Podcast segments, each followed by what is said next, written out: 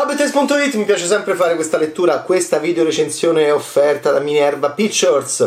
L'avventura di Michelangelo Antonioni è uno dei film in programmazione su Minerva Classic, il nuovo canale tematico presente su Prime Video con i più grandi classici del cinema italiano e internazionale. Il film che sconvolse Martin Scorsese, il film che ispirò Peter Weir per Picnic e Hanging Rock, il film che ammaliò, ammaliò Roberto Rossellini al Festival di Cannes quando arrivò l'avventura insieme alla dolce vita di Federico Fellini. In concorso sono cose che a noi fanno tremare la voce perché immaginare un festival di Cannes con la dolce vita di Federico Fellini e l'avventura di Michelangelo Antonioni in concorso come, come film rappresentanti il nostro paese e il nostro cinema fa, fa tornare voglia di, eh, di essere felici di essere italiani. Era il 1960, era un film molto difficile da realizzare, era, è anche la storia di una grande avventura produttiva, eh, un'impresa epica contro tutto e contro tutti, contro il vento, contro le intemperie ambientali, produttive. Un film difficile, oggi ci sembra molto moderno e molto possibile. All'epoca un film difficile e quasi impossibile da realizzare dentro il nostro cinema e quindi questa è l'opera di geni che eh, aprono nuove strade. E, e, questa è l'avventura di Michelangelo Antonioni che io potrei non, non mi stanco mai di vedere, è un film di oltre due ore con eh, questa idea molto già compiuta di crisi non tanto di incomunicabilità ma crisi proprio di comunicazione e soprattutto crisi di comunità. Noi siamo chi siamo noi all'inizio se, se assumiamo la, la, il punto di vista di essere i protagonisti di un film. Siamo dei cittadini che eh, fanno l'amore all'interno di un'isola, dentro una città, che però è un'isola controllata, che però è un'isola controllabile ed è un'isola anche del piacere, un piacere che già sembra non potersi limitare solo al piacere di coppia. È un'Italia che non è più quella del neorealismo, è un'Italia che non è più quella delle macerie, è un'Italia che non è più quella degli stracci, eh, ma più o meno lavati in pubblico, ma è un'Italia di borghesi ricchi che già sta sperimentando qualcosa all'interno dei nostri rapporti di coppia come già la scena pazzesca iniziale dell'avventura in cui dentro l'isola Tiberina, che è un'isola che è al centro di Roma, ma è un'isola non isola perché è un'isola circondata non dal mare ma da una città, e Antonioni non è un caso che ambienti lì l'inizio, de, diciamo la, la, seconda scena chiave dell'avventura, dopo che via si deve andare in gita, eh, Anna e Claudia, Lea Massari e Monica Vitti si incontrano, eh, stanno per andare in, questa, in questo viaggio e poi all'improvviso però si fa, prima di arrivare all'Isca Bianca, un'isola delle isole Eolie, piccolina, andiamo dentro l'isola Tiberina dove Anna incontra Sandro e i due hanno un rapporto d'amore difficile ma sembra quasi che vogliano invitare anche Claudia a fare l'amore con loro o comunque a sapere che loro stanno facendo l'amore. È una scena già molto interessante perché, perché Anna e Claudia arrivano insieme eh, dentro l'isola Tiberina a prendere Sandro. Eh, Anna sale, eh, fa l'amore con Sandro e i due sanno che, che Claudia è sotto e Antonioni fa un'inquadratura pazzesca in cui sembra quasi che appunto ci debba essere l'invito di questa coppia nei confronti di Claudia a partecipare o comunque a, a condividere eh, un termine molto attuale che all'epoca appunto era diciamo meno legato al concetto di social e di internet e, e più invece a possibili nuove sperimentazioni anche sessuali questo è presente anche nella dolce vita ed è appunto incredibile che, che questi due film fossero insieme no? in quell'edizione storica di Cannes Dopo questa scena molto interessante, in cui già entriamo in contatto con le difficoltà di coppia mh, mm, di Sandro e Anna, che Sandro e Gabriele Ferzetti, non sappiamo bene co- come mai questi due si, stanno insieme ma non stanno insieme, insomma c'è, come spesso capita all'interno di una coppia, una possibilità di crisi.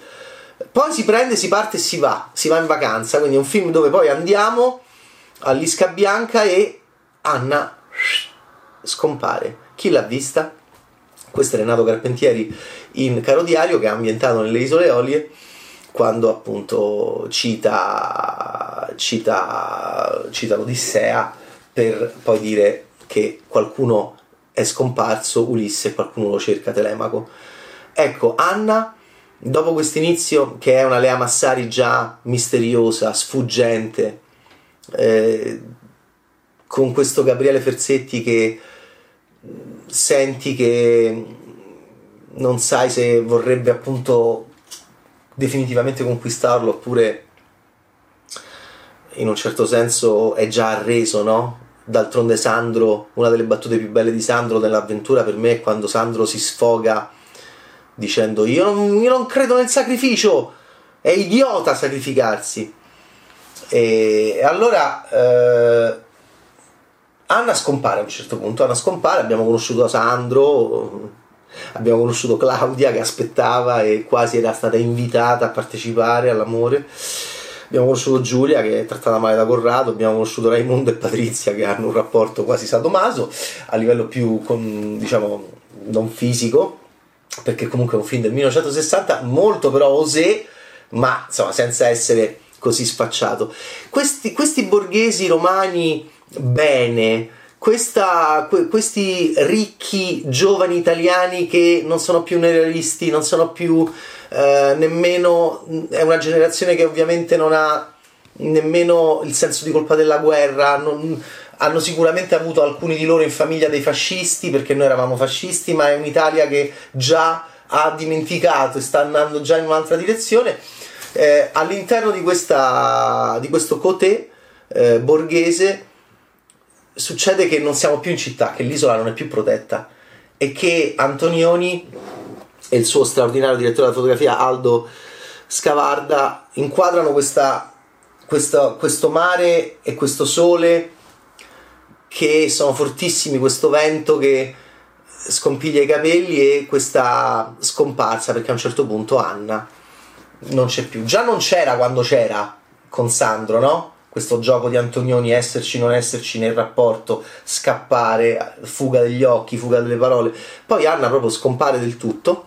Peter Weir a quel punto decide di fare anni dopo, beh, 15 anni dopo, un capolavoro assoluto grande omaggio all'avventura di Michelangelo Antonioni che è Picnic at Hanging Rock. Scompare Anna e noi ci mettiamo a cercarla. E cercando Anna, Antonioni comincia a realizzare questo grande film di grande sorpresa.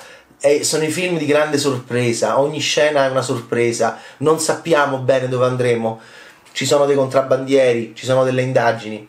Sandro comincia a guardare Claudia, Claudia è sempre stata la ruota di scorta, che rapporto aveva Claudia con Anna? Claudia stava aspettando il momento di poter sostituire Anna, la sostituzione, mettersi la camicetta di Anna. Ehm, che cosa sta succedendo e all'improvviso il film comincia a perdere i non protagonisti, questo, questo gruppo di amici si sfalda e stiamo più su Anna, stiamo più su Sandro e Claudia mentre c'è il grande mistero di, di Anna, non sappiamo se Anna si è suicidata, non sappiamo se Anna è stata inghiottita dalle acque, non sappiamo, la natura è forte, la natura è eh, dura, è impassibile, il mare, le rocce, il vento ci saranno sempre. Noi siamo di passaggio.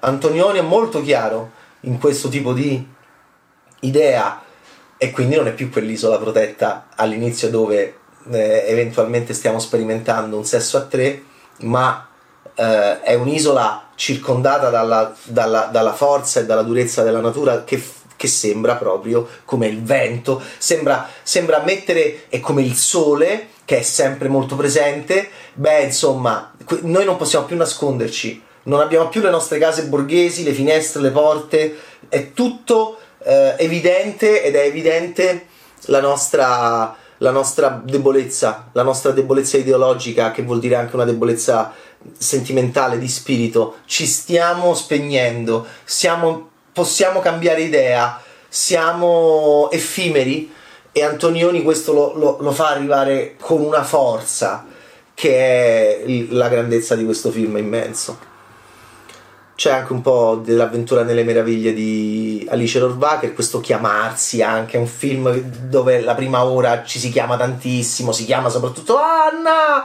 Anna, anche questo nostro chiamarci, eh, dove siamo? Ci stiamo perdendo, stiamo scomparendo, ecco, chiudiamo su questo, la scomparsa, lui lo ha fatto tante volte, fa scomparire Alain Delon e Monica Vitti alla fine dell'eclisse, fa scomparire un corpo un, quando noi siamo morti. E scompariamo pure da morti in blow up. Questa scomparsa eh, dell'essere umano mi sembra appunto un, una cosa del cinema di Michelangelo Antonioni che è oltre l'incomunicabilità, in realtà è la comunicabilità della, de, di una grande crisi che c'era molto prima di eh, oggi dove ne stiamo parlando di più. E lui lo faceva controtempo come fanno i grandi artisti controtempo. Infatti il film viene fischiato a Cannes controtempo. nell'Italia del boom lui fa e quindi nell'Italia in cui stiamo costruendo cemento, ricchezza, lavori, generazioni che, che, che, costruiscono, che crescono, Antonioni che fa? Fa scomparire. Questo lo fanno veramente i grandi geni del cinema. E questa cosa la trovate dove? No, l'ho persa la pagina l'ho persa la pagina. Questa cosa la trovate. Questa video recensione è offerta da Minerva Pictures. L'avventura di Michelangelo Antonioni è uno dei film in programmazione su Minerva Classic, il nuovo canale tematico presente su Prime Video con i più grandi classici del cinema italiano e internazionale come l'avventura. Ciao Bettaste, ciao Minerva.